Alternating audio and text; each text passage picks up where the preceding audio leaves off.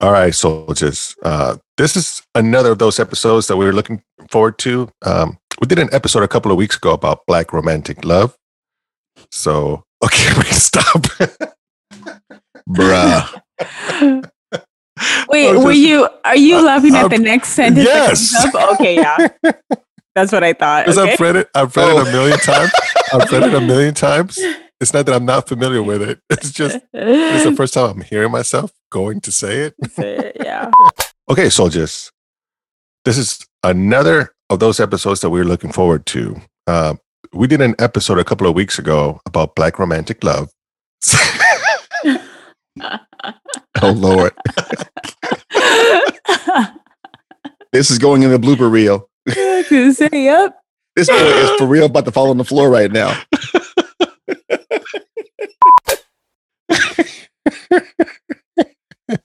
So who knew that I was a comedy writer? oh my gosh. Uh, I don't I do not know why I can't say it. Lord. He's busting a gut, y'all. oh my goodness. He's about to pop a stitch. Oh Lord. He's done. I might be done. He he has officially gone to the zoo.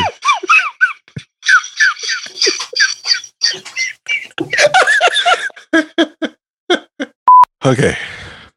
Let me see if I can see if I can get through it. no, what are you doing? So Justine, if somebody has the giggles, you can Yeah. say any random word and they still bust out laughing. Oh, okay. yeah, clearly I can see that. Ah, okay. All right. Oh my lord. What is this? Did someone spray you with laughing gas? And I'm gonna take a bite while he gets himself together. yeah, right, right. You might be able to finish your whole dinner. This is one of those episodes we were looking forward to. Um, we did an episode a couple of weeks ago about about black rom- I can't. oh my god. he can't do it. I can't do it. I cannot do it. You wanna try one more time or you want me to do it? Do it. No, You're somebody else have can to do it. Greetings and what's good, everybody? Welcome to the Christian Soldier Podcast, a social justice, faith minded podcast featuring three friends from across the diaspora exploring life at the intersection of race, ethnicity, gender, culture, politics, and basically living while black. I'm Abdullah Muhammad, I'm Andres Amador. And I'm Justina King. And we are just three POC in the cornfield, living life, loving Jesus, and fighting the good fight in these rough and tumble podcast streets. Okay, soldiers. This is another one of those episodes that we were looking forward to. Uh, we did an episode a couple of weeks ago about black romantic love. So, what is the result of romantic love? Children. So, this episode is all about black parenting. Parenting styles are one of those things that are most different across cultures. So, if you've ever wondered about questions like, why do white parents let their children talk to them in any kind of way? Or what is this fascination that black parents have with whoopings? Or why do Japanese parents seem so strict compared to Latino parents? We have a great show for you. All right, so Justine um, and Abdul, um, what are some of the things that uh, you would like to see covered in this episode? Mm.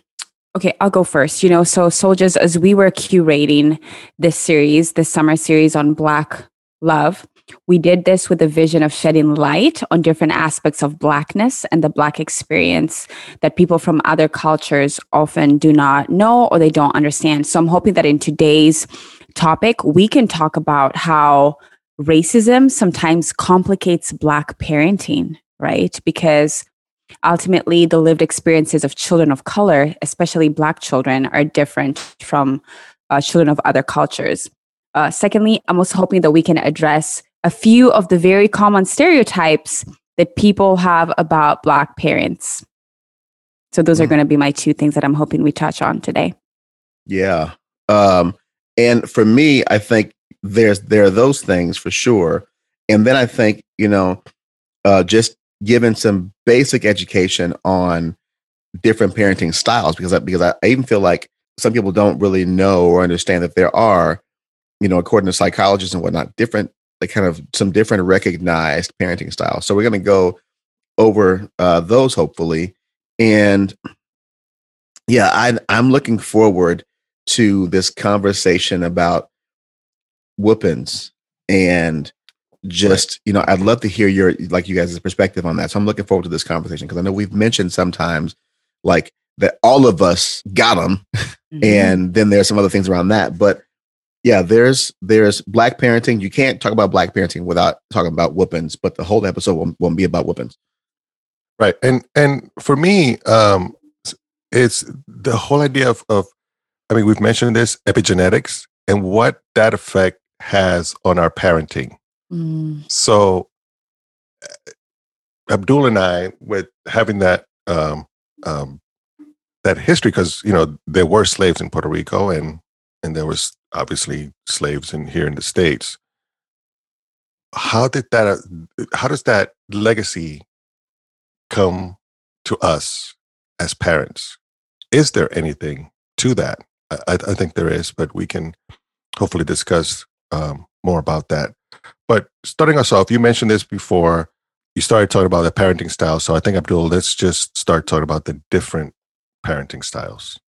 Yeah, for sure. So, short version is that there are, let's say, there are four kind of generally recognized parenting styles. So there are, um, there's authoritarian parenting, there's authoritative parenting, there's permissive parenting, and then there's uh, let's call them uninvolved parenting. So th- those are kind of the four major types. And like I've said on previous episodes, I spent a lot of my time, my career as a social worker and doing child welfare and whatnot. Well, part of that career was also as a parent educator. And so, you know, worked with parents in these different styles. And so I'll just give just a really short primer on the difference of those styles. And then I think we might even have a discussion among among us like about the pros and cons. So here's some things about authoritarian parents. So authoritarian parents um, believe their kids should be seen and not heard. Authoritarian parents tend to have more of a my way or the highway kind of attitude or because I said so kind of attitude instead of providing their their children with like rationales and those kind of things. Um, generally speaking, authoritarian parenting and parents don't really take their child's feelings into consideration. Really, what authoritarian parents want is compliance over comprehension. You know, I'm not really concerned about you understanding. You need to do what I told you to. Um, and then also, authoritarian parents prefer obedience, but aren't really concerned about negotiation and that kind of thing. So that's the basic of authoritarian parents. Now, authoritarian or authoritative parenting is different than authoritarian parenting. So I just gave authoritarian parenting authoritative parenting does put a lot of emphasis on building a positive relationship with a child, but also desires, you know, compliance and, and obedience in that regard. But authoritative parents will provide rationales and solicit the kid's opinion and view it as important in some respects. Um, and then also authoritative parents, they do enforce rules and give consequences but those consequences tend to be natural and logical and you know specific uh, to the infraction so to speak versus just this blanket dropping the hammer down kind of thing and so um, and authoritative parents do try to take their children's feelings into consideration in the parenting. Um, permissive parenting is you know so permissive parents at least on some level um, kind of want to be authoritative parents you know so they want that relationship and they want the kind of the compliance. But what permissive parents do is they set rules really have trouble following through and enforcing them then also permissive parents tend to give like maybe idle threats but no real consequences and um, tend to be very very inconsistent in setting rules and boundaries and enforcing them and those kind of things. Uh, and then lastly uninvolved parenting. Some folks, you know, maybe call it even feral parenting. But um, uninvolved parents really are pretty hands off with uh, the child, and so you know they may they may give they may give if they give them at all rules and structure and that kind of thing, but then not follow through with them. But most typically, uninvolved parents really kind of step back and um, just let the children, to some extent, be uh, kind of a law unto themselves, really. So uh, I've dealt with all types of parents in parent education, and you know, seeing strengths or let's call them pros and cons to each to each thing. But that's the four basic parenting styles. So as you're going through this list, the one that I was raised with and the one that I relate with um, is the authoritarian. Okay. Um, hmm. That's what I've what I've known, and I started out my parenting that way. That's what I. That's what I. It, let me say it this way. That's what I thought parenting was. Oh wow! You know that you're going to listen to me and you're going to obey, mm-hmm. and that's it. There's no. You don't answer back. So. So I have my my soon to be 17 year old now, and I have you know uh, soon to be six and five year old. I want to be better with my six and five year old than I was with my 17 year old um because that's what i thought par- like i said that's, that's what i thought parenting was. Um yeah. Eh, so anyway um uh, uh, let's see authoritative parenting that's what i want to be. Mm-hmm. oh let me let me back up a little bit. Eh, i'll be curious to hear your thoughts of on the pro of authoritarian parenting okay. I i just i don't see the pro in it Okay. And and it could be I'm just it's just a blind spot, you know. Yeah. Um, yeah. Um, so I'm very I'm very curious about that. But anyway, um, permissive. I I think you you started talking about this that the pros is that yeah you want to be loving, right? Um, but the obvious con is just the lack of guidelines and the rules. So mm-hmm. I, I I think I think this is the danger when you want to be an, an authoritative parent. I think you can really swing the other way and you just land in permissive. And finally, with uninvolved, I, I'm thinking that there's got to be there was kind of be something that happened in there uh, that is causing you to do this. You know, mm-hmm. if you're in a depression, you could be uninvolved. If there's some kind of other thing happening in your environment, you know, like divorce. Something. Yeah, something. So in, in doing a little bit of the research in this, you know, I was thinking about like thinking about calling it like it's just blind parenting in the sense that something else is happening. Something is blocking you to be involved. Um, in it, yeah, something, something, something that you're not seeing. Something that you probably need to talk to a therapist about, uh, because no parent wants this for their children, right?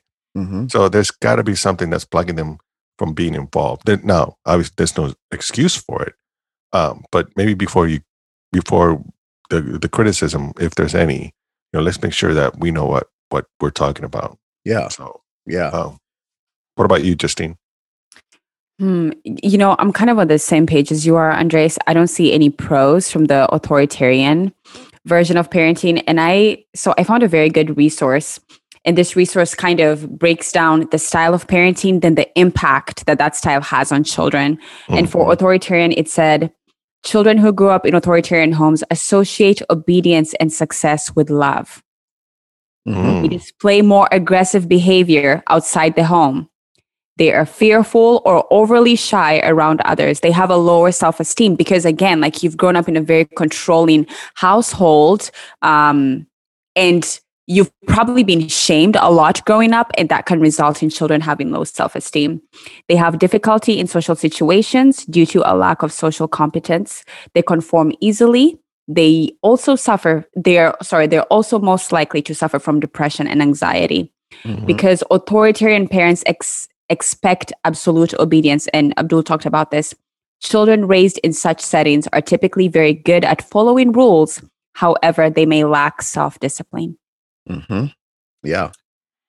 Yeah. Mm-hmm. And so for me, so I and and we'll talk about this here in a little bit, but we'll talk about my kind of upbringings vis-a-vis this conversation in shortly. But for me as a parent, um, I'm an authoritative parent with authoritarian tendencies. now, I can see that. So, Andres, you mentioned just um, you know what what was the other name that you talked about for uninvolved parents? Oh, I was mentioning that, um, like blind parenting, that there was something that they don't even see themselves. Right, right. So my thought is to some extent, all of these are autopilot parenting. Hmm. You know, because generally speaking, parenting is informed by what we see. And so typically, obviously, what we see is what we grew up with first. And then maybe other examples and other models of parenting for us. Right. And so for me, you know, like I said, I'm I'm an authoritative parent in that I believe in rules and structure and that kind of Mhm. thing. Right. Uh, um, and and I also believe in you know the, the the relationship with the child. But then I have authoritarian tendencies because one of my parents was one way, another parent was the other way, and so I I personally and I and I've seen this in, in, in my career. I personally don't think any parent is one way Yeah. Mhm. right? So Yeah. there, there, there's a primary or a dominant one, but then they veer to one side or another, right? Um, and so I think that, for example, children learn the boundaries of authority, or children should learn the boundaries of authority before they learn the values of autonomy. Mhm. And so, because if you don't, if you do it backwards, then the child becomes a law unto themselves and they don't listen to anyone. And, you know, I honestly believe this is like the primary problem of a lot of kids today in, in, in schools and whatnot that Yeah. children learn autonomy before they learn authority. Yeah. And so, what I would say, so let- let's say some pros and cons, right, to authoritarian parenting. So, um, the pros that I can see is that kids learn obedience, they learn they learn authority, they learn hierarchy. Um, it teaches children how to follow rules, uh, and it can possibly teach children to make better and arguably safer decisions. Don't go there because that's bad. You don't have to know why. I said don't go there, so don't do it. Now, on the other hand, on, on the other side of that, um, and so, and, and and I would say I've seen again both in my own life and in my career. And I was a family teacher with kids living in my home, you know, implementing a behavioral skills program for years. Um, so eight to ten kids living in our home, testing all this stuff out. So, um, uh, the model we worked with was was an authoritative parenting model. There was rules, there was structure, there was consequences, but there was also relationship, and there was also rationales, and there was also, you know, the consequences were natural and logical. One of the big differences between authoritative parenting and authoritarian parenting is authoritarian parenting has punishments. Mm-hmm. Authoritative parenting has mm-hmm. consequences. And discipline. Yeah. Yes. Mm-hmm. Yeah. So they both have discipline, but but Mhm. punishment is a kind of discipline, Mm. right? But punishment is punishment is always coming from the person who's doling it out, Yeah. Mhm. Yeah. right? So if I'm punishing, it's about me. Mm-hmm. If I'm issuing consequences, it's about you. Yeah. Mm. You did this. There's a teaching interaction where you learn this this infraction was not appropriate. You learn the rationale why. You learn a replacement skill, and here's the consequence for that transaction or or, or- or for that transgression. Mm-hmm. right? That's the big difference. It's about the recipient and, and the learning opportunity versus just the punishment. So then the cons, Justine, you mentioned them already. And, you know, so they don't learn problem solving skills. They don't learn autonomy. They can't learn critical thinking, right? One of the biggest cons of authoritarian parenting is you damage the relationship Mm-hmm. Right. You yeah you do you just damage you know um and i've seen children of authoritarian parents go one of both ways one you have i'm gonna call it the performer Yeah. where Mm. they externally they, they do everything right they follow all the rules they whatever and then you have the kiddo who shuts down Mm-hmm. as a result as a result of the oppression of the authoritarian parenting so Yeah. kids can go both ways in that Yeah, yeah. Very good. And actually, you know, Abdul, as you were talking about the relationship, it made me think for those of us that are believers, you know, like if you are a Christ follower and you maybe grew up with an authoritarian dad, that can actually impact how you view God, right? Um, and there Yes. are people who think of God as, you know, he he has all these rules, I have to follow them. The and rules, it's, yep. it's right, you know, and like it becomes this religious, fear-driven relationship versus hey, I am here to love you. I am here to care for Mhm. you. I am here to protect you and keep you safe. However, if you do choose to independently make wrong decisions, there will be consequences. Right. So um, I think again, like we need to be able to challenge how the parenting styles that we grew up seeing can sometimes impact how we see the world and how we Mhm. view God. Right, right. Well, and then so let's say, you know, I think in that we talk about the, pros and cons of authoritative parenting too, but one of the big cons or one of the big pros of let's say authoritative parenting is then you teach you teach children self-regulation and kids are more they are more comfortable expressing themselves, Mhm. right? Yeah, and they're able to think independently. Yeah. Yes. And um, I think a con, um, and maybe it's a con, uh, arguably, I don't know, but um, like I mentioned before, kids learn autonomy over authority Mhm. and then develop an unhealthy view of self governance. Mm, You know, it's not appropriate for people to be a law unto themselves, mhm. right. right? Absolutely. and so and so if you have if you have a parent who was more authoritative and borderlining on being permissive you're going to teach that kiddo their self-determination and their self-governance and their right to have everything heard and explained to them before they learn wait a minute there is a hierarchy there is an Right. authority there is a Yes. structure there is an order and some of that is for your benefit and should be followed. You should respect teachers. You should respect Yeah. parents. You should not talk back yeah. to adults. You should not, Mhm. right? Yeah, Mhm. and probably that on, on the permissive side, and and maybe more in the also on the um, autonomy Mhm. is that perhaps for the parent that wasn't given to them as a child. Right. Right. So now they're putting autonomy first before the Mhm. authority because there was so much authority, Already. Yeah. Mhm. So you know, in like their finding life. that good balance. But the one part of them was just stunted. you Mm, know, their Right. autonomy was also stunted. So now it's like, oh no, I'm not going to, because we all do it. We all do it as parents. We all say, what was deprived of me, I'm not going to do that to my kid. Absolutely. You know what I mean? Yeah. So if if I was under an authoritarian, I'm going to go 180 degrees and just maybe just be permissive. hmm You know? Yeah. And you can see that generationally. Like, like think about um, let's say the boomers to the the or the the the um greatest generation, the World War II generation, to the boomers, to the Gen Zers, to then the millennials and zennials, right? And mhm. so um, the boomers reacted in their parenting to their parents, most often depression era parents and that kind of thing, right? Um, and so they were much more of a freer generation, so to speak.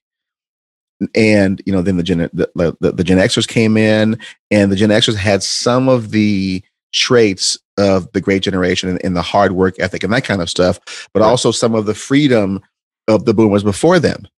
Mhm. And I would argue some of the freedom of the boomers in or of the Gen Xers impacted the millennials and the zennials because that's when and I know a lot of my my friends who are parents don't like me when I go here and say this, but that's where that it was with our kids that that everyone gets a trophy culture Right.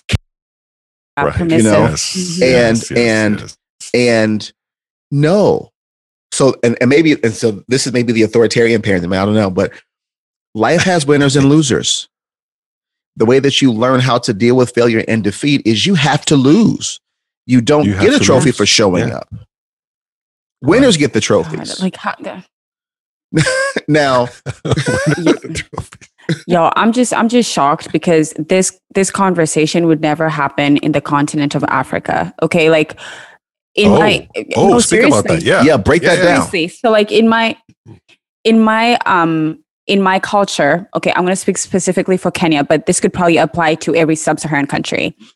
In my culture, we are taught um, work ethic. We are taught to respect your elders. Actually, growing up, my parents distinctively told me anyone who is 20 years or older is either your aunt, your uncle, Mr., Mrs., Sir, or something Mhm. else. Mhm. You do not call people who are older than you with their first name.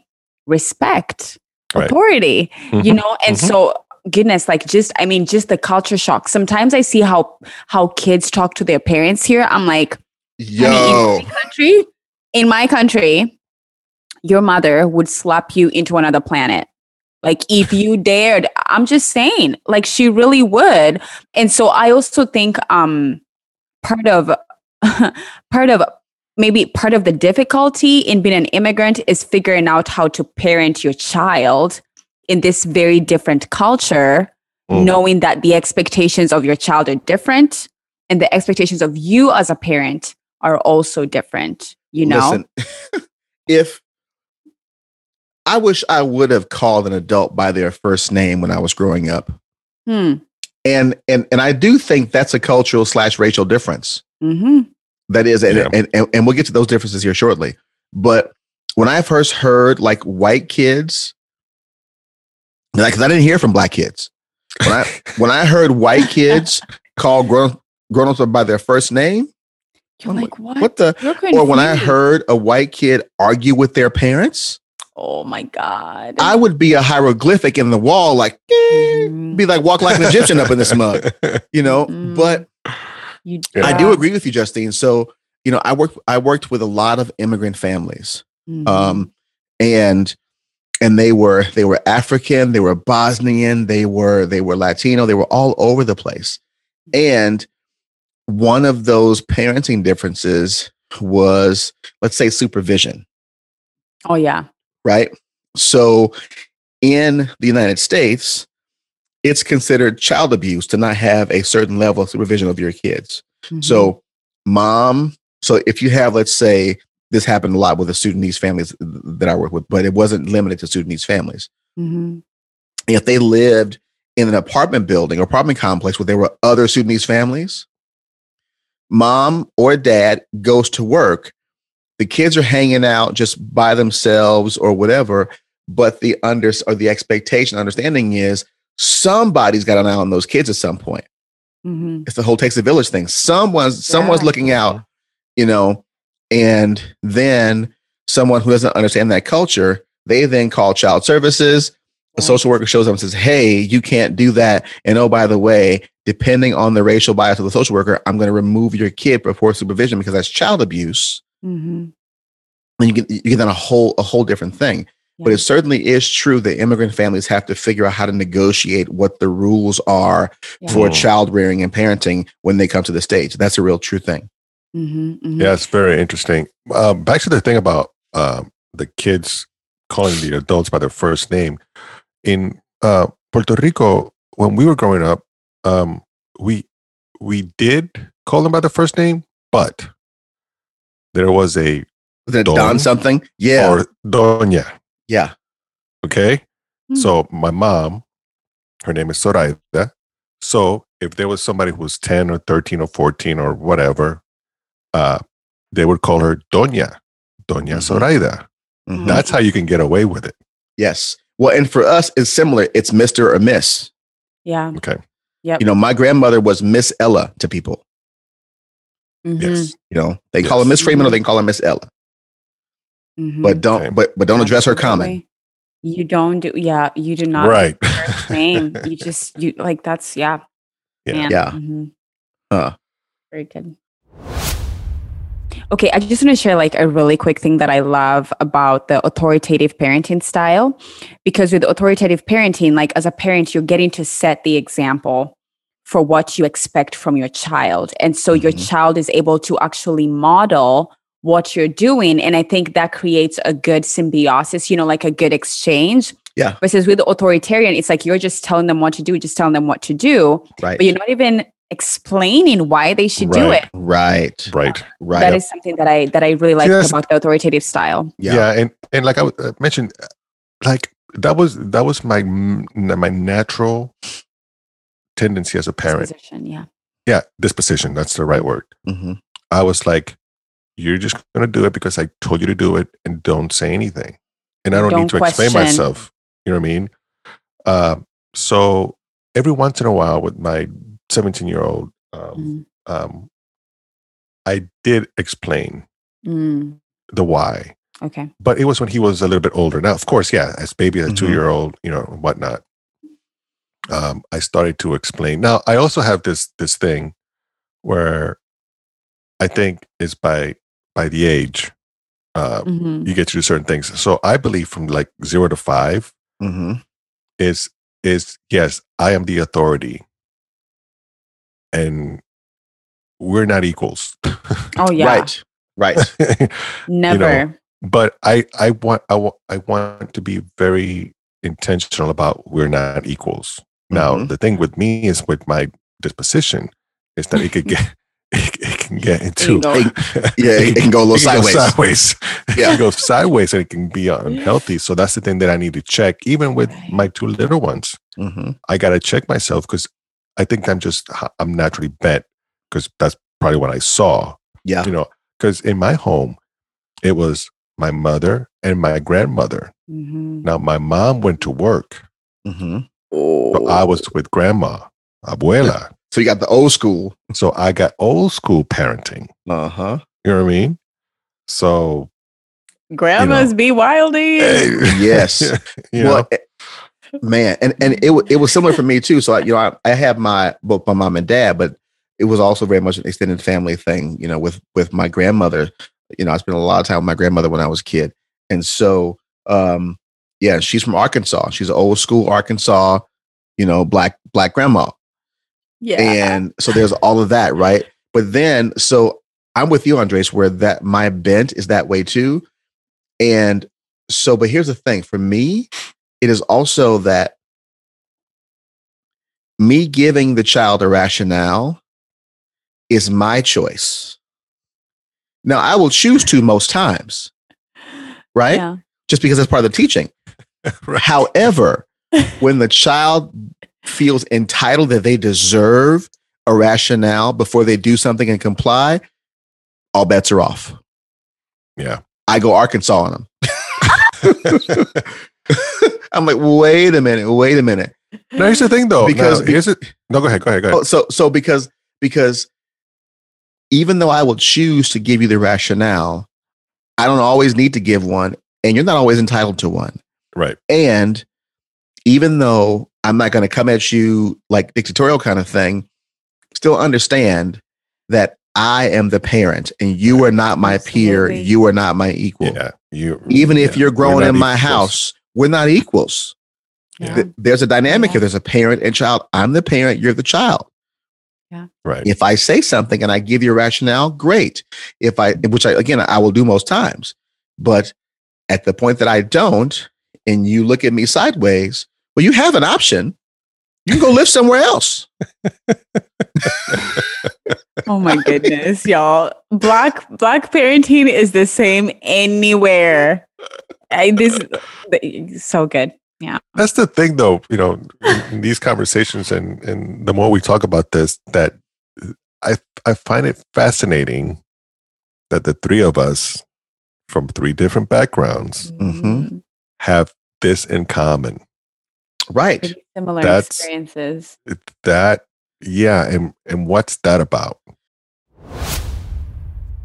So here's what I think it's about. I'm, I'm just going to ask the question. Let's, let's just jump into it. So, do y'all think that parents parent differently by race slash ethnicity? Like, do white parents use different parenting styles than, say, black parents? Um. Okay, I think I think yes. Okay. Um, but I want to add something to that conversation, though. And, Okay. And and and we're talking about it, but let's let's really talk about it.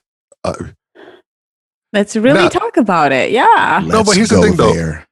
no, but here's the thing. So th- I was thinking of Abdul and I, and I I don't know how to frame this with you, Justine, in this context because what I was saying is, Abdul, how much of our parenting, this is what I was talking about epigenetics, how much of our parenting came from what our our ancestors learned in the plantation?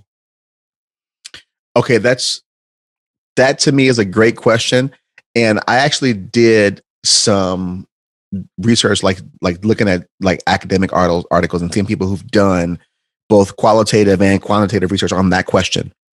Hmm. Here's the thing, though. So I can't I can't ask Justine that question because you don't Right. have that. But so Shouldn't have that. So, yeah.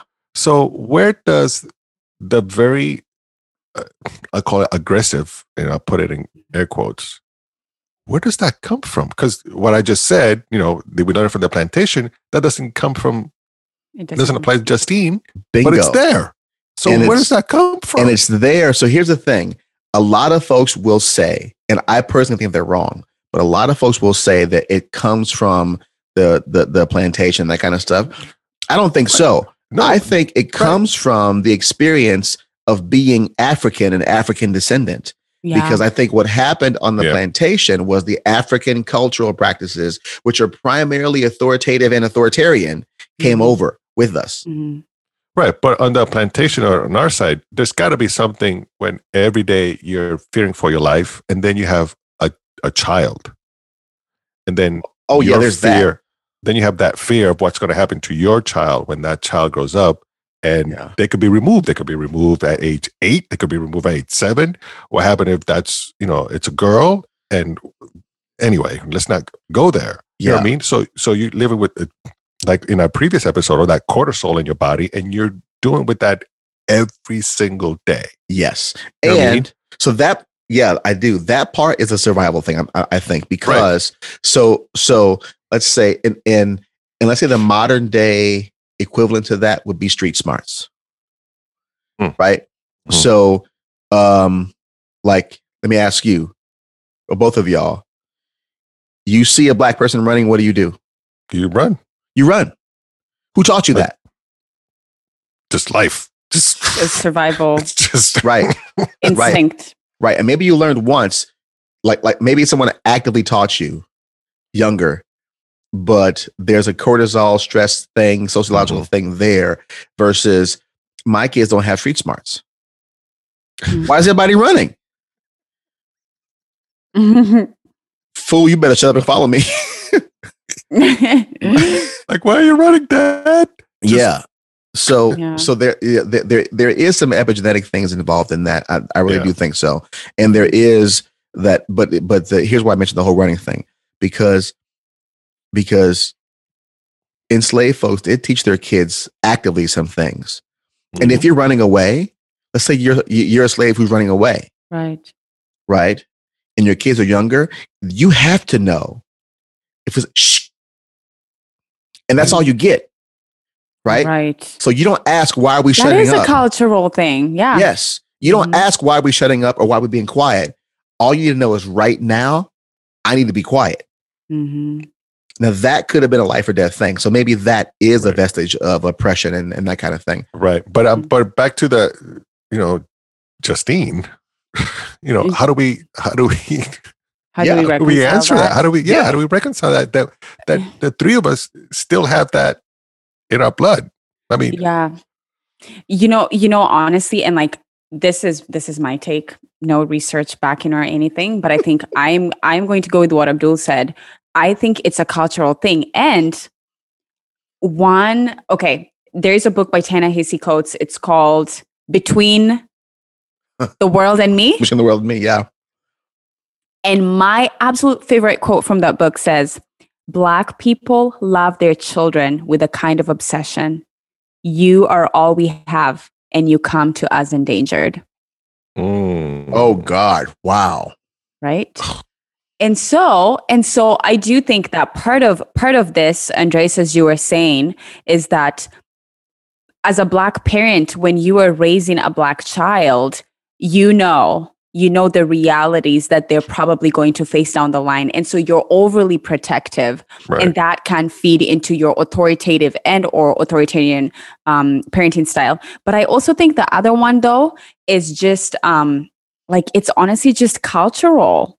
You know like i just i just think african communities african tribes um, first of all we we raise children with a very communal perspective, which is why respecting your elders is key. While a lot of other cultures, especially majority culture, people might be more individualistic, right. you know, like you're mine and that's it. Well, in Africa, it's a very communal type of thing. And also, consequences tend to be very communal. And so, Mm. therefore, discipline is, I think, a little more heightened. Right. Secondly, in African cultures, um, as a child, you carry the name of your family. So if you are out here in these streets acting a fool, Don't make me look bad. embarrassing, you're you're making me look bad, and you're making Yeah, your whole family look bad, right? Right. And so I think that you know, like that feeds into into the African perspective on discipline, you know, and why it's so. I don't know, like it's maybe a little more held higher than in the majority culture per se. So try Yeah, this but- on and see if it lands for you guys.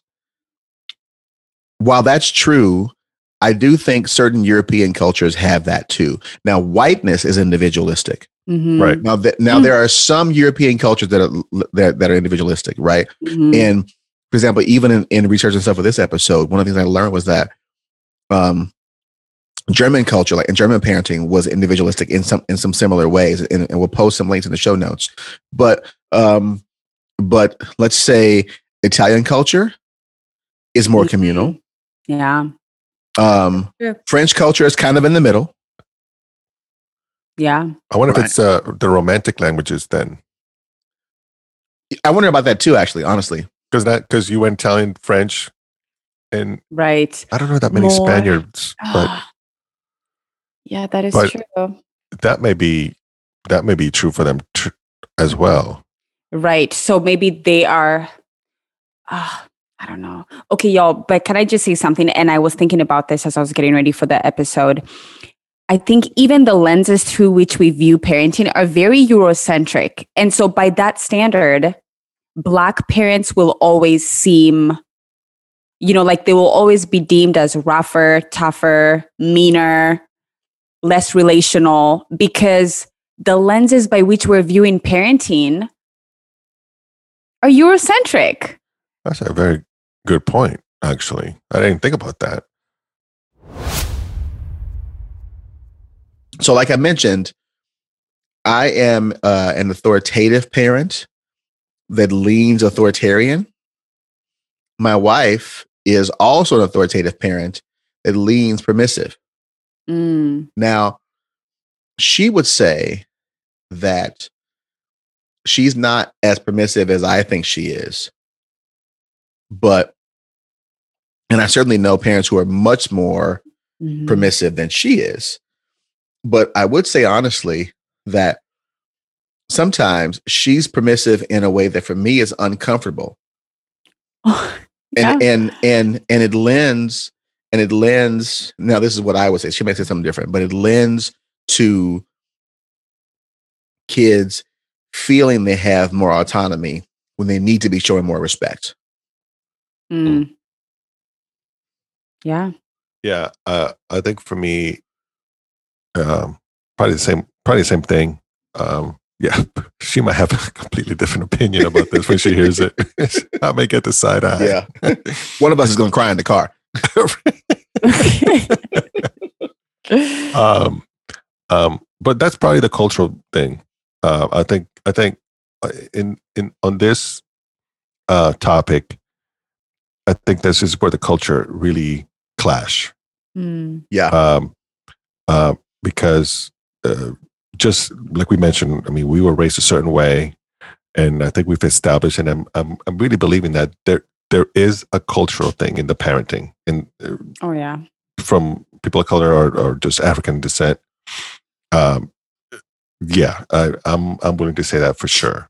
Yeah. Um, because I think I think my wife a little bit more permissive than I am. Mm. Um, and but I think this is, and you hate to say, you know, like so whiteness. We mentioned it was about individuality, and I think that's something that comes out in the parenting. Mm. You know, I want your individuality, individual, Oh. see that. individuality to come out.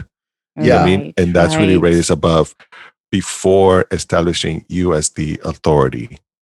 Right. Ah, that's know I mean? interesting. and that's the difference because Yeah. because I would say I don't think, and I'm pretty sure I, I think Andres is here too.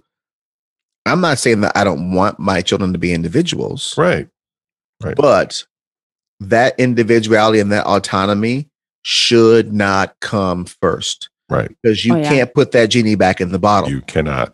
That's true. You That's cannot. true. You cannot. Yeah. Yeah. You know, that's interesting because I wonder if gender plays a part in parenting too.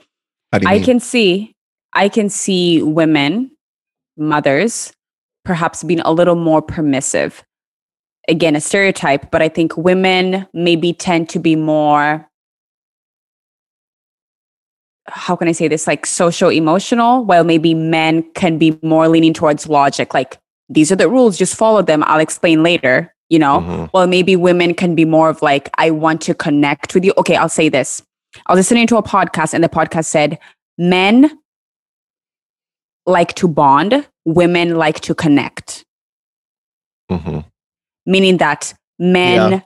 You know what i mean and so Yeah. like as you know like as women because we're seeking connection Mhm. we're more likely to negotiate with our children and say oh honey you know like maybe you should do this because you should Right. you know well maybe men can be more just do it and maybe later on you'll understand you know Well, right. And so so I learned it in a similar way. I, I learned men relate side by side, i.e. bonding. right Women That's relate face to face, i.e. Yeah. connecting. Yep. connecting That's Right. how I learned it too. Yep. Yeah. Yeah. And and yeah, so the negotiation thing I think is a great skill to teach kids and they should have it. Mhm. But I still go back to you shouldn't be negotiating with a 2-year-old. oh yeah Right. The 2-year-old absolutely. doesn't know Yeah. those boundaries yet. Yep. Yep. Right? Mhm. And if you if you start negotiating with a 2-year-old, you will be negotiating with a 15-year-old. yep i agree That's right. You will. You will. Mhm. And and I'm saying that not just from my own personal experience of raising kids. I'm saying that as a professional parent educator who has raised kids in in an authoritative parenting program, hmm right? That's why the kids came to us hmm because they had they they learned the skills out of order. yeah I'm not saying any of the skills are inappropriate, but I Mhm. Right, but I will say right. that there there are steps and levels and an order to learning the skills. yes And the kids learn the skills out of order. And if you learn them out of order and you continue to reinforce that, you've And this lost. is enough. It's Yeah. gone. Yeah. Yeah, for sure. Okay, y'all, sorry. This is just a quick example that I'm going to share here. Um, I think a lot of times, again, a stereotype, but a lot of times, white parents, maybe specifically white women, um, tend to use the permissive style of parenting. Um, and this can be more of like, oh, you know what? Like, you're my, you know, like I'm your friend before I'm your parent, which sometimes can be a very dangerous place to be because I think that you should be a parent first before Mhm. you're, you know, like trying to be your child's friend. And I'll Mhm. give you a- an example. When I was in college, I had a friend, I had numerous friends, and they would jump from relationship to relationship, from toxic relationship to toxic relationship to toxic relationship. And I would ask them, hey, what does your mom think about this? Like, what is your mom telling you about this? You and your mom are very close. Oh, my mom is okay with it. I'm like, your mom is okay with you jumping from toxic relationship, getting your heart broken, giving so much of yourself, then that failing into another relationship. And then I realized it's because maybe this parent has a hard time parenting their child and saying, you need to stop. Oh, What you're Right. doing, this, this needs like this is leading you nowhere. you know? Um, so anyway, that's just one because honey, in my home, my mom would be like, girl, girl, what you doing? I will take your phone because seriously, you know? So anyway, just just a quick example that sends out to me. Yeah, no, that's good. So, like, okay, so here's something that's, that's very interesting. There was a study in 2000, in 2008 Mhm. That said that when you control for class and let's say assimilationist values, the differences in parenting styles become smaller. Mm. Simply put, middle class parents and upper middle class parents, regardless of ethnicity or race, parent their kids roughly the same. And what style is that? Was it authoritarian? Was it permissive? Or was it they just say the same? It is permissive and authoritarian, somewhere on that continuum. Okay. Um, And but that's a bit misleading because who was in the research sample? Mm. If you sample Oh. middle and upper middle class, you get, you get where we're going, right? Uh, yeah. If you sample middle and upper middle class parents across races, they will tend to have more, you know, homogeneous um, social values. And Right, because right. of those social values, the parenting is informed by some of those social values. Mhm. Now, in a very real way, the economics of this changes perspective. So I haven't Right. personally seen, and I, and I looked for some, much research where, for example, poor families of color were Mhm. included in the research sample either observationally or through survey research, Mm. hmm right? Yep. So, so like, if you do a bigger study, you might find different things. Um, oh yeah. but and now because because like i said i think i said earlier so much of what i've seen in some of these studies is qualitative and not quantitative Mm. you know so um like there's for example there's one done by um Lareau and Jacob Cheadle and, and Pat Arma and and it's, it suggests that what uh parenting parents have what you know what we call like cultural logics to child rearing right and those cultural logics are more strongly correlated with class than they are with race Hmm. okay I could see that. Yeah. Now, because that's true, again, there are in, there are some cases where ethnic and racial differences, when they're taken into account, show up more significantly. That there's more significant variance. To put it in a very common way, black middle class parents, in general, still parent their kids different than white middle class parents, hmm according to statistical studies about different parenting styles. When you factor in race. Okay. Okay. So the differences are still there, but they're still smaller because I said earlier that there's not much difference across race if you if if, if you have the same class, but it's only Mhm. partially true. Okay. There are still differences, but the differences are smaller if you're middle class and black. But Mhm. but but there's still differences. And and they looked and they tried to measure it, they tried to factor everything out. Like, well, wait a minute. What if we look at um participation in things like parent teacher conferences, open houses, uh, having kids in sporting events or um, the science fair or extracurricular things, or they look at, you know, um, well, well, was that parent just absent and didn't, and didn't volunteer at school, or didn't show up at school, didn't go to the PTA conferences? They looked at all of that. And so they tried to compare apples to apples as much as possible. Interesting. Yeah, that's pretty interesting, actually.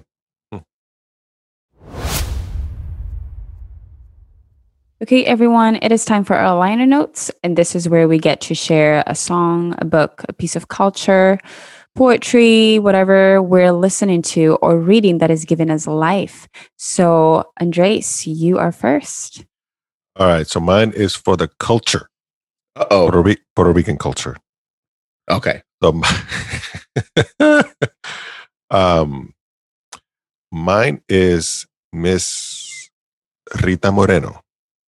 Mm. The actress and dancer and Yep. her. Yeah, Yep. I like her. So this weekend, uh, as we're recording, uh, on Twitter, I saw that uh, in Puerto Rico there was a, a premiere of the documentary Rita Moreno, just a girl who decided to go for it. And in that showing, the San Juan mayor gave her the key to the city and named her an adopted daughter of the city because she was yeah she was born in the town of Juncos in Puerto Rico. Uh And I'm like, I'm like, yeah, that's awesome.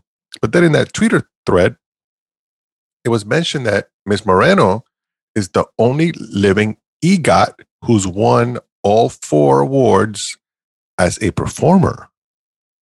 And not a producer or something like that. Correct. So the EGOT, for those who don't know, it's an um, acronym for Emmy, Grammy, Oscar, and Tony. Okay. Oh. So she- She is one of three What? who's won it as a performer. All her all her awards were for performance. Like Abdul said, other people had gotten the, the EGOT, EGOT Mhm. status, but it's been directing, producing, Mm. writing, and maybe performing. So, for example, John Legend just recently became got the EGOT status. Mm-hmm. When um, um, he won a um, he won an Emmy, Mhm. but as a producer. What did he produce? Uh, he produced. He was part. Uh, he was along with Tim Rice and Andrew Lloyd Webber, which all three of them got EGOT status by this win, the same win. Oh. So uh, they did a Jesus Christ Superstar live in concert. Oh wow. So, but here's the thing about John Legend: he's the youngest and the first African American. Did he get an EGOT? Yep, there's only 15. Whoopi got an EGOT too. She did. Yeah, I think Whoopi has an EGOT. Uh, okay, now we have to. Okay, we'll verify and we'll we'll update this in the show notes. I can verify that right now. Can you verify it now? Okay, so I'll just keep going while you're you're checking, um, Justine. But here's the thing, though. So so back to Rita. So she's one of three, right? As a performer, the other 2 are Mhm. Helen Hayes and Audrey Hepburn. Wow. Uh, Rita's She is an EGOT. she is. Whoopi's an EGOT. So where? Okay, so they got this wrong. So my my information. is- Somebody got it twisted. Somebody really got it twisted. Maybe it's just age and African. Anyway, I don't okay. know. But Yeah, but, anyway. but we'll we'll we'll look it up with the with the show notes. Yep, and we'll clar- clarify in the show notes. Um, okay, so uh, uh, Rita Moreno, her first win was in 1962, and then she got EGOT status in 1977. She was 45 years old. So 77 was um um oh West Side Story, right? You know, I don't know when it came out, but it wasn't. Yeah. It wasn't for West Side Story though. Okay. Um, well, the thing is, okay, just to wrap it up, to this day, to this day, she's still the third youngest to get the award. to get Okay. the status, the status award. okay. So, and she's still working because Steven Spielberg has a reboot of West Side Story coming out. he does. I saw that. And she's in it. and I, you know, and she's producing it or helping to produce. Like Okay. those Yeah, I'm just, yeah, that kind of somehow associated with it. Yeah, right on. So, anyway, so that's Okay. my that's my line of notes. Just All right. proud Puerto Rican. What I didn't know is that she was born on the island. I knew she was. I, I thought she had Puerto Rican heritage. I didn't know Oh. that she was born on the island. But you thought she was a New Yorican. I did. You thought you thought she was a New Yorican. All right. How about you, Abdul? Okay, so my what's giving me life lately is uh Mackenzie Thomas. So sh- she, I'm gonna say she's she's she's some girl who's coming for Yebba's seat. Mm. Really? Well, wait a minute. Listen, You Now, you know how I am. you know how I'm about vocalists. She's coming for Yebba's seat. She was on The Voice. Um, and again, her name is Mackenzie Thomas, and she has an album called Love Mackenzie, like love, comma Mackenzie, like a letter, a salutation. Mhm. And she is redoing a bunch of and kind of really reinterpreting. And this is why I say she's like Yebba. So she's like she's in that like she's like a Yebba, Jazmine Sullivan kind of voice kind of thing, but she's redoing a bunch of different R and B and and pop hits. So she redid. For those of you who aren't steeped in deep R and B, this song is going to mean nothing to you. but she redid "All This Love" by DeBarge, Really? and it sounds dope. She redid Stevie Wonder's "You and I." Ah. She redid uh, Anthony Hamilton's "The Point of It All." What? Yes, sir. She redid The Fire We Make by Alicia Keys. She redid a couple of Forevers by Chrisette Michele. Pretty much all oh the my ones I, gosh, she Chrisette she is redid so- four page letter. And okay. First of all, I never heard of her, which is okay. Okay. I'm not supposed to know everyone, but still. And Here's the- so this is good stuff. I heard about her from my 17 year old son, Oh, he's Who- been, yeah. who, He's who been, has better musical taste than most adults I know. So he sent me a thing at one o'clock in the morning when he should have been asleep. But he sent me a thing at one Separate o'clock in the conversation. morning. Speaking about parenting. Right. Boy, what are you doing up at one o'clock? Right. But he but he's an artist. So he sent me that and True. he's like, he's like, Dad, you listen to it? I'm like, no, I didn't. But I listened to it. I'm like, wait a minute. Okay, let's see. Uh, okay, I don't know. I don't know. And then turns out She's she's blue eyed soul. She's she's this white girl. And the reason why that's important from the states, from the states. She's a white girl Right. from the states who Isn't has she pretty young? mad soul. She's just she's pretty young, like early twenties, but her soul is like sh- whoa. Mhm. And Mackenzie Thomas, okay, this will be checked out. this little girl can go. I may go to bed late tonight because of you. Yeah, this little girl can go. All right. Okay. How about you, Jay? You know, I'm going to flip the script here and talk about Black Girl Magic. Okay, first of all, y'all, Simone Biles. Come on. Have y'all been keeping up with Simone Biles? Okay, tell him. Tell him the story.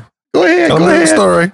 Yep. okay i don't know like i might not know what the story is but i just i think she just won the seventh national title right and she oh my goodness she came up with this new is it called a routine or what do they call yeah, it Yeah. Routine, yeah. An, a new routine never before done and i Right. watched the video in slow motion and i was like what in the world this is fantastic Mhm. fantastic. Then I saw a picture of one of her, oh my goodness, dance people. You you're probably cringing right now, but whatever they wear, the clothes they wear, what are they called?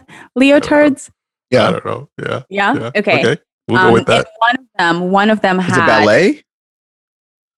We talking about gymnast. Yeah, she's a gymnast. So I don't know what you know, like I what uh, their neither- neither do I. clothing is Yeah, a called. singlet or a onesie. Or Yeah, there we go. A singlet. We're, What's we're gonna go with that. Abdul, onesies is what wear are what babies wear. Oh Jesus. oh my god. Sorry, I couldn't resist. I'm sorry. Okay, so anyway, a singlet or a onesie, as Abdul said it, um, had uh, it had a goat embroidered on it in like cute Oh. little diamonds. And you know, like she was she was obviously given, you know, like a little subliminal message, like I She am was. the goat. I'm the goat. Of course she Right. was. She's I mean, like for that him. is just literally so much goodness. Then I watched um the video of her doing this song by Elton John. Have y'all watched it? And seen y'all, it yet, I could no. guys, I have to send it to you. I'll drop it in our chat. Um, sorry, in our text thing. But she she plays the the bass guitar and she's playing keys and she's singing all at the same time. Wait, what? Yes. Yeah. I'm just like, she is Oh, she's from, she's from another planet. I mean, she's just she's just awesome. So anyway, those are my two things that I want. Well, the thing is, the, That's the dope. controversy with her is just that she's making all these moves that nobody else can do. hmm Who is this? Simone Biles. Yeah. And then Yeah. she's getting penalized for That's it That's the thing. Yeah. because she can't perform them because nobody else can do it. So she's not allowed to Oh. do, cer- and I don't know Yeah. all the details, but she's not allowed to do Mm. certain things in her routine because, you know, the No excuse is that do- it's too dangerous or whatnot. You know what I mean? So they don't want to Mhm. endanger other, the other athletes. Okay. You're like, well, Just because Okay, y'all can't can- do it, you're not in Right. danger. I, That is- right. Yeah. Yeah, but she's she's a freak. I mean, she's she's just fantastic. You know, like every time I ask my you sorry, like like just like every time I see her do her things, I'm like, I wonder what her daily habit looks like. You know, like what does her routine, like her daily routine, her discipline, because she's just she's just fantastic. Mhm. I love it. Wow. Okay.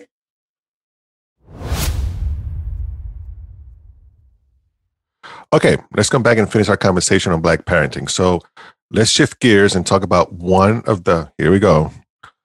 One of the distinctive parenting differences, at least stereotypically, among black people, namely the use of corporal punishment, better known as Mm. whoopings, in the black community and across the diaspora, as we've been as we've been talking about.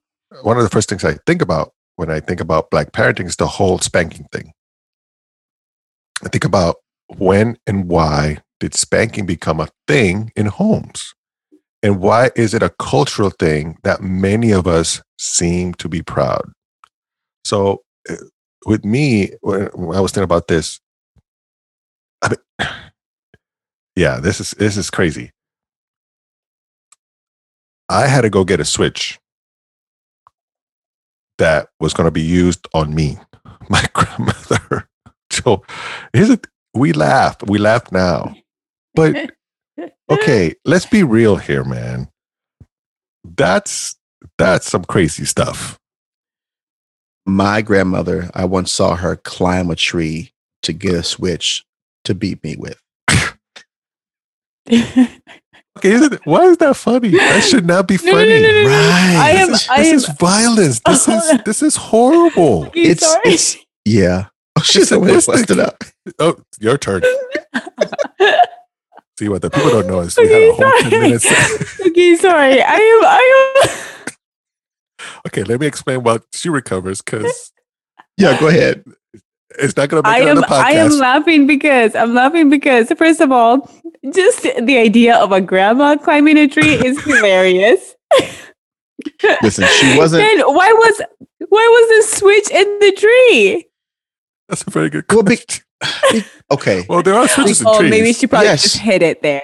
No, no, no. The switch comes from the Oh, tree. Okay. It's a it's it's a, it's a branch. right, it's a branch. So so Oh, switch a is a branch. Yeah. Oh my And so if depending on the tree, right. if if the branches are close to the bottom, like they're dying off and and, and they're more brittle, and so uh yeah. when you Oof. when you hit somebody, it makes it that- break. that whoosh. But what that- you need is the is the, the one ones at that the are top. that are still kind of thin Wet and, and- wet. Yes, and they Yeah. Those the- are the they wel- painful ones. oh my! I mean, Those and they the leave the painful welts on the body, and it's and it's child abuse. it is child abuse. That's the thing. It is. It is. I mean, but there's no there's no other word for it. yeah, there's not. But but I once saw her. Now she didn't like climb up 40 feet in a tree or anything, but she was a good six feet off the ground, six seven feet off the ground to get this tree. Like I don't need any more laughing fits. I know. I know. So, oh my goodness. All right. Um. Uh. What was the other thing I was going to mention about that? Now, see, now I got that image in my head of your grandmother. Climbing a tree. oh no! This is why. Why? Why do we find that funny? Right. I mean, really? I mean, seriously? I mean, Yeah. I mean, that's why other people, let's just in other cultures, in quotes, they Mhm. look at us like, why? like we're crazy Yeah, and mean and hurt. right, Yeah. right. Why are we so harsh with our kids? Yeah. Okay. Yeah. So I mean, So I remember, I remember one time that I got, I got hurt, and Aw. I cannot remember if it was my mom or my grandmother. you got hurt from being beat. Oh no, no, no! Oh no, no! Okay. Wait, wait! No, no, no! I was just, I was playing and in, I got some type of wound or something. You know what I mean? Mhm. and I was crying, all that kind of stuff. And I, one of them, I can't remember which one, just hit me right on the wound Aw. and then said, Ah. I told you not to do that. I told you not to do that, right? Oh This- That, you know what I mean? That kind of stuff. I'm like, what in the world? Yeah. Yeah, that is. Yeah. Yeah. I mean, so, so how was it for you, Justine? Okay, so uh, I grew up in a Kenyan household. So I grew up being whooped. I mean, like that was, and like in my country, we call it being beat because you are legit Uh huh. fighting for your life. Well, not really, but you know, it's like you're getting beat for real. But you catch the business. You do, you do. But I will say this I am, ah, and I feel bad, but I, okay, there is a verse in Proverbs 13, verse 24. It says, Spare Bear the, rod and spoil the child. and spoil the child. So, like, I do think, I do think that sometimes, again, like, there has got to be healthy consequences for actions. But I think in a lot of not all but it but but in a lot of black households when we discipline our children like we're not telling them why you Yeah. know it's like we're just doing it as a default response you Yep. know like you've done this so you know so i do this Yep. versus versus as a parent having that self-control and stepping back and saying okay there has got to be consequences for my child's actions but i also need to one they are still a human being right so i don't want to do anything that is irrational Mhm. Secondly, I need to be able to explain why I'm doing what I'm doing. And then what some what I've seen some black parents do, they will beat you then right after tell you, oh, I love you. Or I love oh, you, come and grab dinner. And I think as a child, that can be very confusing because Mm-hmm. again, the message you're giving is not consistent. Yeah. So I think I think it, you know, like sometimes th- this is a necessary form of discipline, but I think sometimes the way we go about it is just absolutely horrific. Then I'm going to share a very last example. So I went to boarding school for eight years. And the schools that I went to were very competitive academically. And we would have um, a lot of exams, a lot of tests. And um, if you did not do well on the test, we literally had something called a post mortem, right? Which is essentially where, like, all of you, uh, you gather with your teachers and you have to explain why Mhm. you failed the test. And we Wow. got beat. And here's the thing if we had uh, maybe, maybe like a math test, um, the test was out of 100 points and you missed 40 points, you got 40 beatings for all the points that you missed. So like 40 lashes. Yes, like 40 lashes. Yeah. And it Wait, was what? bad. Yes. Yeah. I mean, like literally, like looking back on this, I'm like, this was child abuse in the worst, most horrific way. Right. And they did this in front of all your classmates and all your teachers. Mhm. So there was shame involved in this. Um, and then if you're like at the very bottom of your class, everyone knows that you're the one like like you're just a dummy, you know? And so like not only are you being shamed for not doing well on these tests, you're getting beat in front of people. And it was just absolutely horrific, you know? Um and ultimately, and here's the thing, ultimately, it never really helped us do better. Like we like, you know, like it really never made a difference in how we performed right, anyway. right. What- Um yeah. yeah. And that's Oh, the thing. Like it's my it, goodness. I think you're right. It is. It is. Okay. So remember what I said at the beginning of the episode about the difference between consequence and punishment, Mm-hmm. right? That's just straight punishment. Right. Yeah. and that and and that and that's that's like Mhm. domestic abuse it's child abuse It's so many it's just right and Right. and we are so i'm going to say this but, uh, and then i'm going to undermine what i just said but you'll, you'll get it but we seem to be the only group of people ethnic group of people who somehow think back on that trauma fondly you, you mean know? fondly or humorously? Because I I- think those are two. yes yes Good point. Okay. Good point, Agreed. good point, Humorously. Good point. so Yep. because i got spanked Mhm. Mhm. I mean, I, dude, I straight up caught the blues. Like my, Yeah. so my cousin used to call it the thriller. Oh, Jeez. Like, I mean, I just, I straight up caught the business growing up, and I never, I never once heard the rationale, for example, that it had anything to do with slavery or anything to do with, you know, because the white man's going to get you if you don't behave and all that kind of stuff.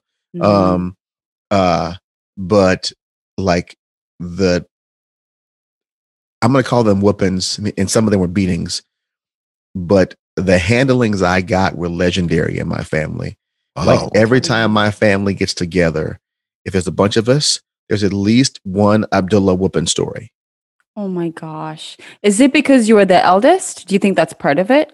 i don't know what it was i don't know what it was it was just jacked up is what it was Because But- usually the eldest child, I know in my family, Mhm. the eldest child, I mean, you are in danger because and- at any moment. Yeah.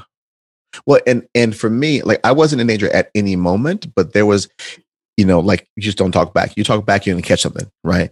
But Gosh. but honestly, a lot of the weapons I got had to do with academics.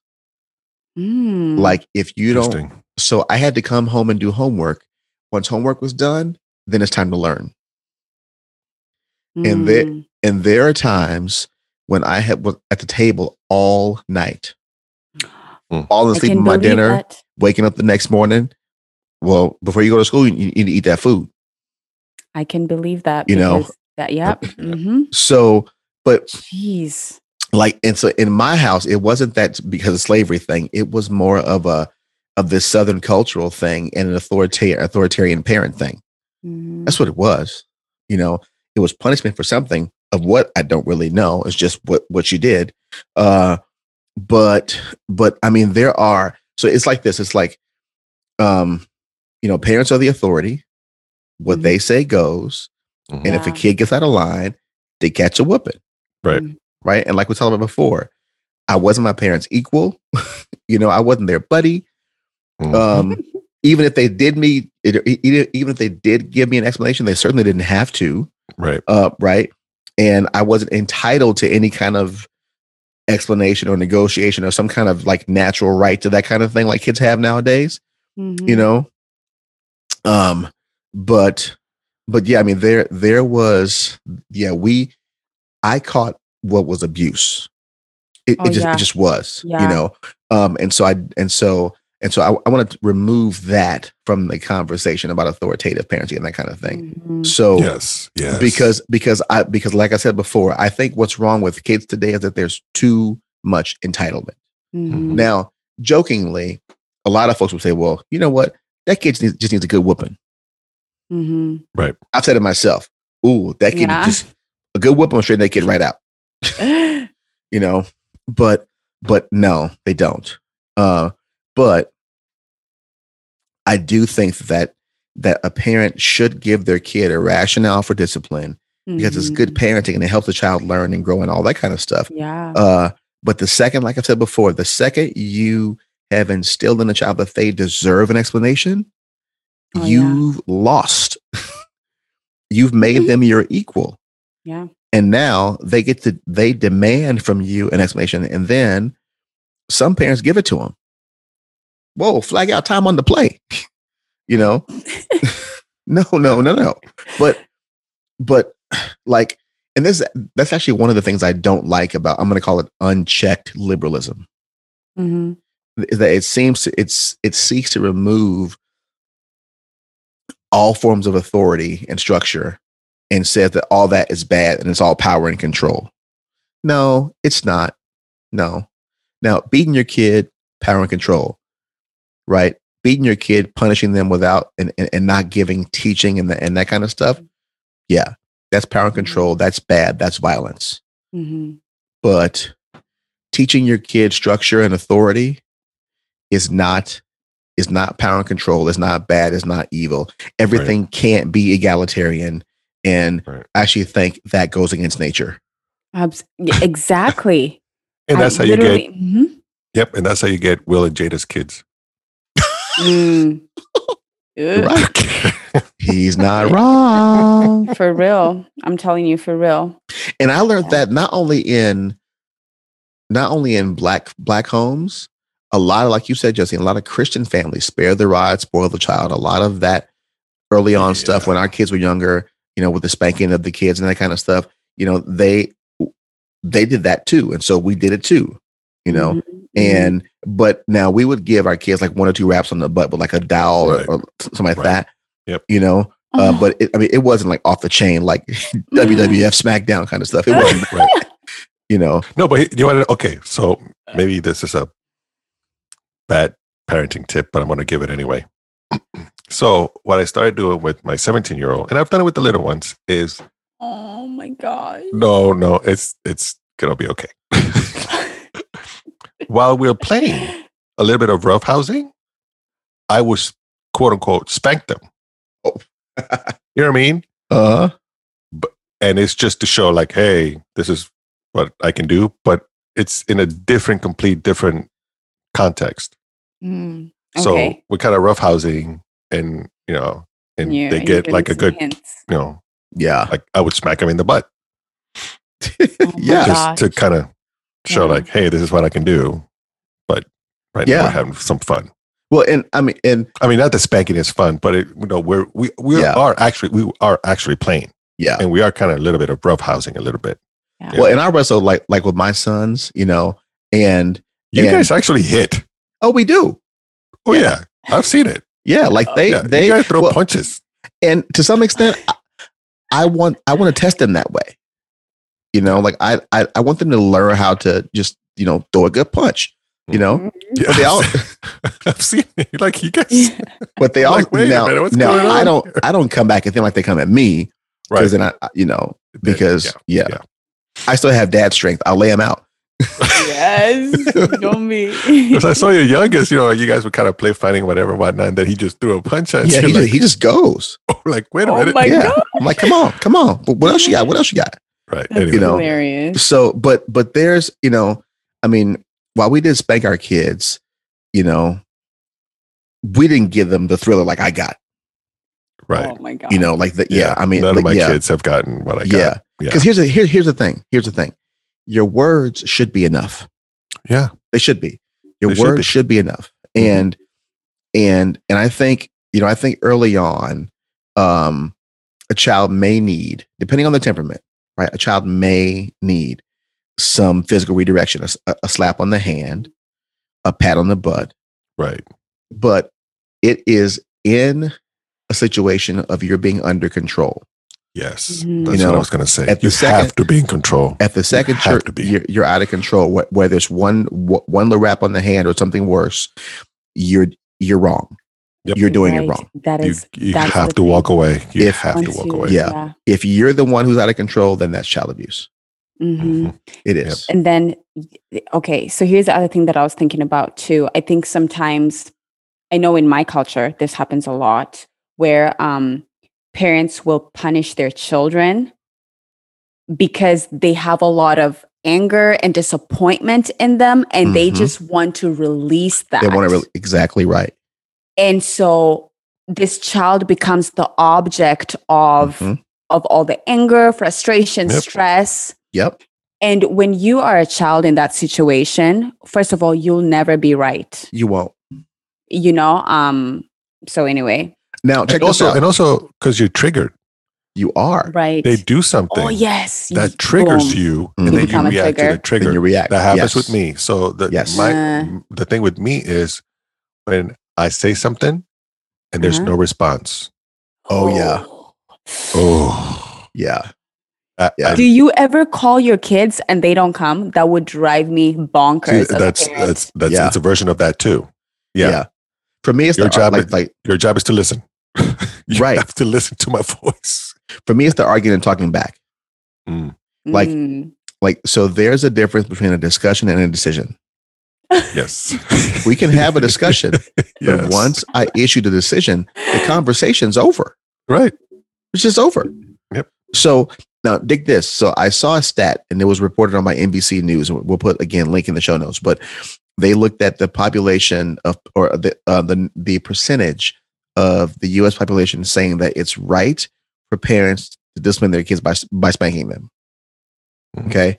Now, okay. Here's how you can tell what the intent was because they said, and I quote, it's quote right for parents to discipline their children by striking them. Okay. So the Northeast, 20% of parents say it's right to discipline physically. Midwest, 25%. The West, 27%. The South, 51%. Wow. of course. Effectively, every other parent says, yes, I think it's right to tap that behind. yep. Yep. So, Uh, but, that is the place where there's still yes, ma'am, uh, and yes, sir. Exactly. it is, it is. So there's there's bingo, there's got to be something to that too. Mhm. bingo. So So, okay, so what do you guys think about like other parenting practices where spanking isn't concerned? Mm. So, for example, uh, I'll say one thing that for me that I just don't get is this child-centered parenting. what do you mean?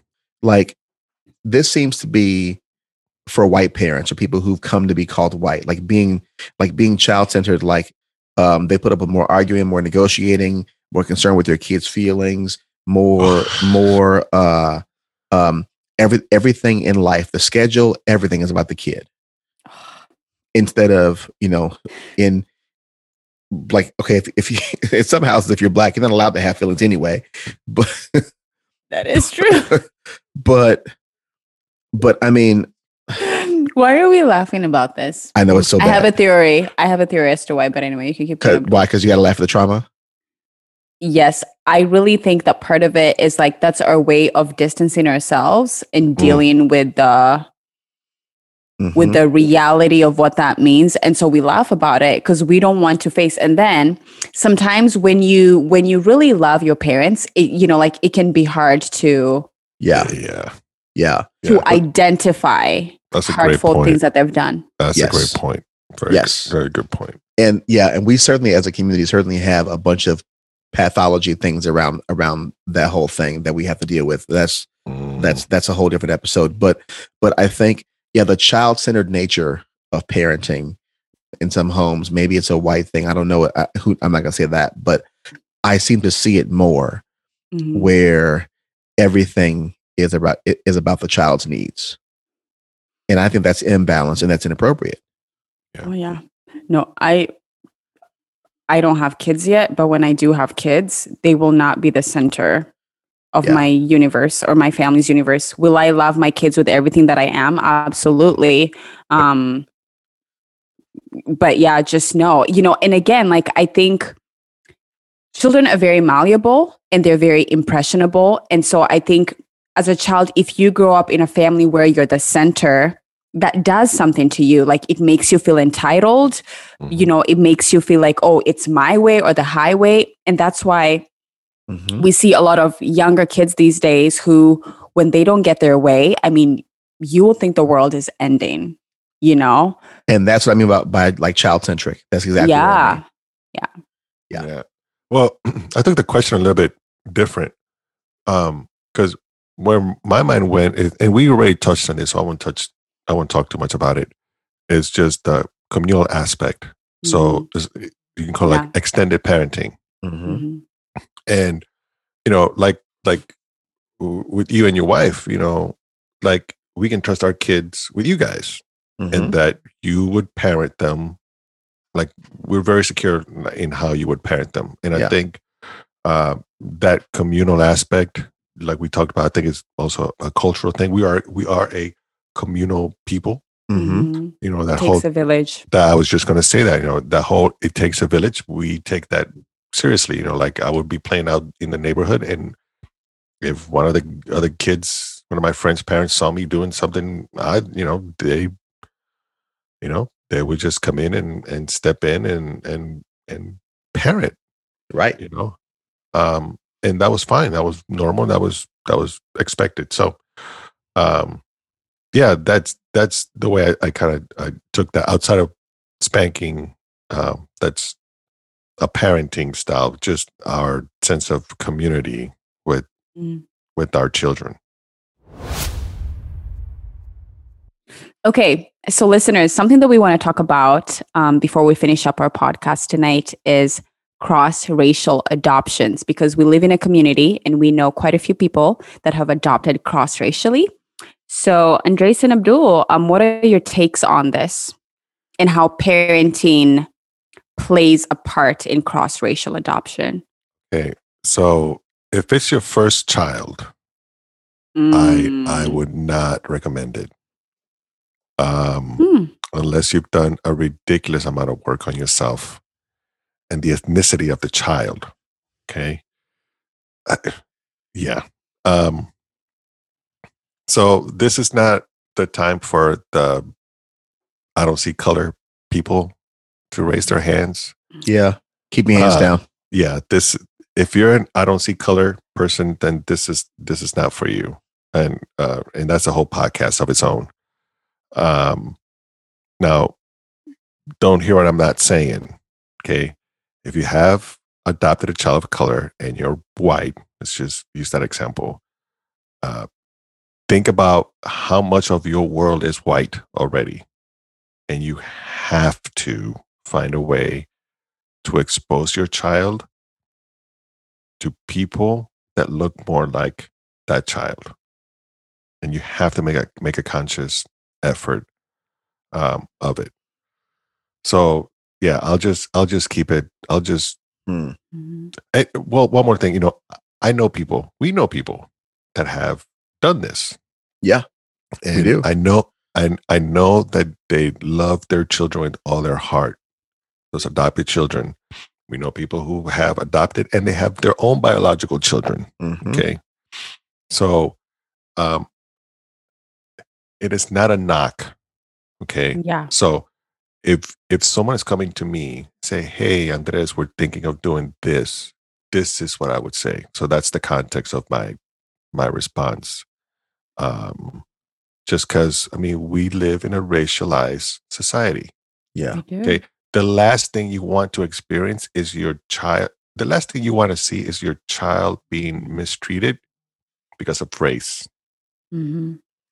Yeah. especially if you've been quiet about race in the past and now you're seeing it firsthand. You know, because one thing is to see racism on, t- on on television. Okay. Mhm. Another thing is to see it live and in living color through your child. Mhm. Yeah. Okay. hmm So And you know, yeah, and, you know, and Andres, just just to add to that, it would be a very crushing experience for your child to experience the quote unquote racism in your own home, mhm. right? Mm. And here's a good okay, first of all, I I will say this that I think in some places, sadly in some churches, cross racial adoptions have been fetishized. Sometimes it seems like it's a whole enterprise Don't get me started. you know like it's kind of like this thing where like you have people who are raising a bunch of money because they want to adopt kids but and but as andre said you've not done the work and sometimes you don't even know why you want to adopt you know um here's one one analogy that i heard that was really really good if you are looking to adopt a child from a different ethnicity or from a different culture uh, get a bunch of marbles and try to make sure that all these marbles are different colors.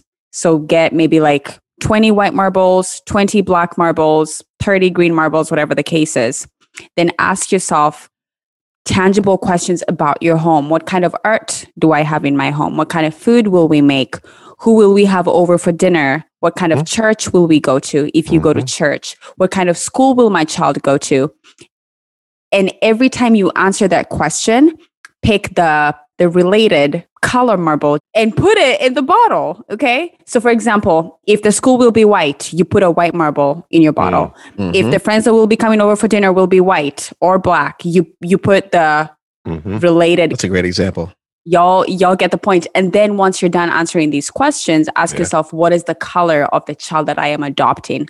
A lot of times, what happens is that you end up with a bottle that's packed with white marbles and a little black marble at the top. So you will be adopting a black child, immersing them into a very white world. Mhm. And that can actually be traumatizing. Last thing that I'm going to say this, and I have to say this because I am a woman of color, I'm a black woman. I, I see a lot of little, beautiful black girls who've been adopted by white parents. And I can just look at their hair and I cringe because I'm like, I'm like, this, w- bless, bless your heart yes. this white mother has not taken the time to educate herself on how to take care of her her child's hair and this hair texture it could be coily it could be curly very beautiful hair but like it takes a process and so you have black girls who their hair is always braided or it just looks a hot mess and i'm like you need you have some very tangible work to do Mm. Yeah.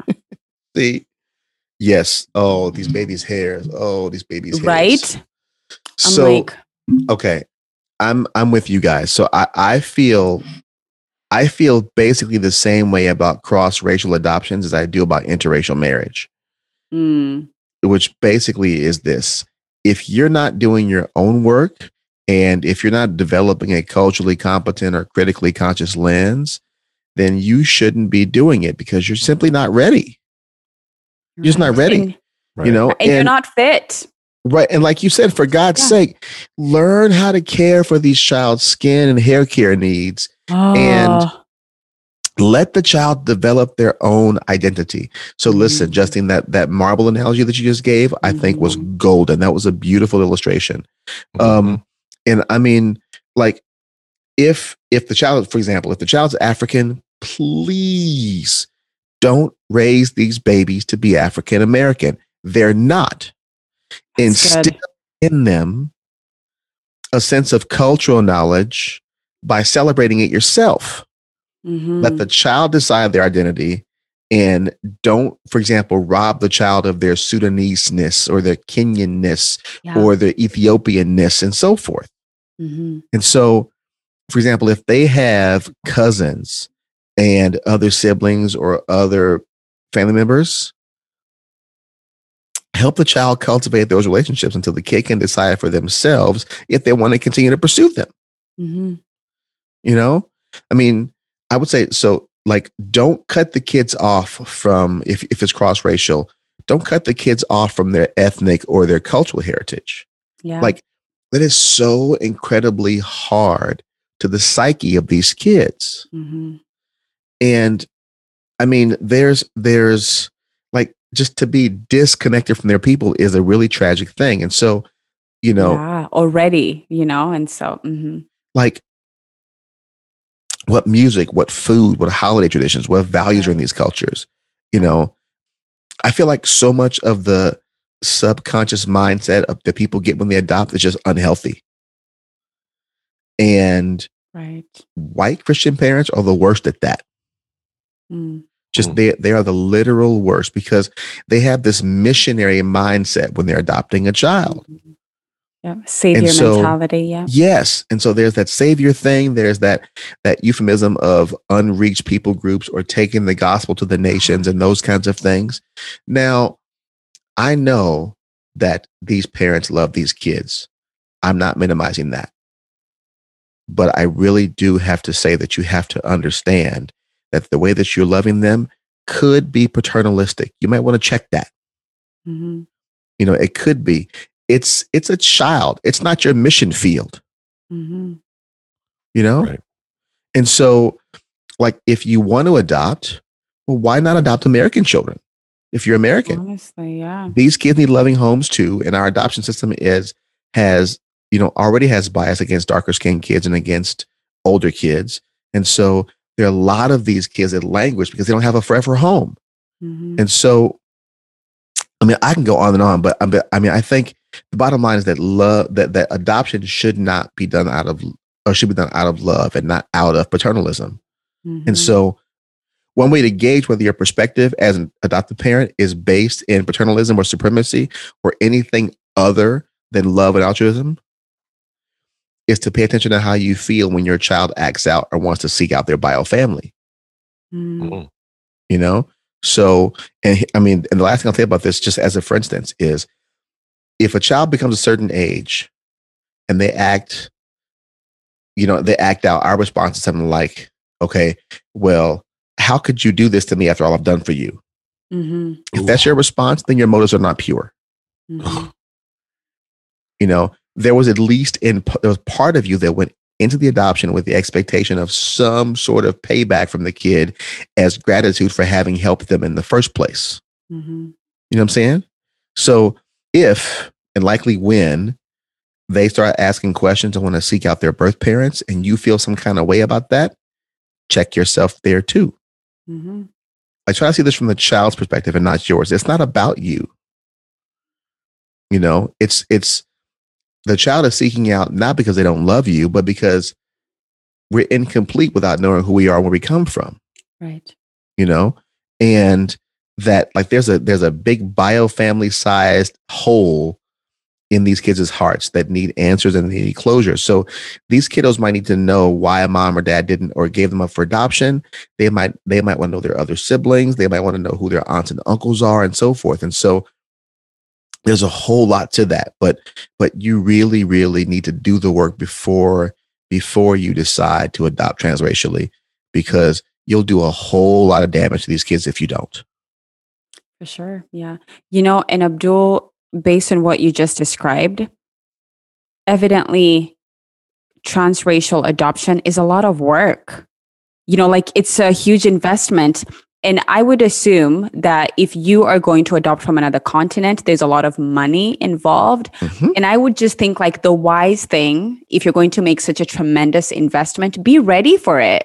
Be Right. intentional about it, right? Yes. if I wanted to start a business or to buy a home or to move to a different country, like I would be diligent in doing the work to be ready for what that commitment entails. And so, yeah, for those of you that are desiring to adopt cross cross racially, I think you need you need to do the work. Right. Well, that does it for us for now. As always, If you like the show and the content, if you're encouraged or challenged by it, please like, subscribe, share, and drop us a review. And don't be afraid to do all three. That'll help folks find us and hopefully join the community because we can always use more soldiers. Also, if you have questions about anything we cover on the show, if you have topics you want to discuss, or you just want to reach out, become a member of our community on Facebook at facebook.com forward slash groups forward slash Christian Soldier, or email us at hello at christiansoldier.com. So thanks again for listening. I'm Abdullah. I'm Andres. And I'm Justine. And until next time, y'all, keep the faith. Peace. Paz. Amani.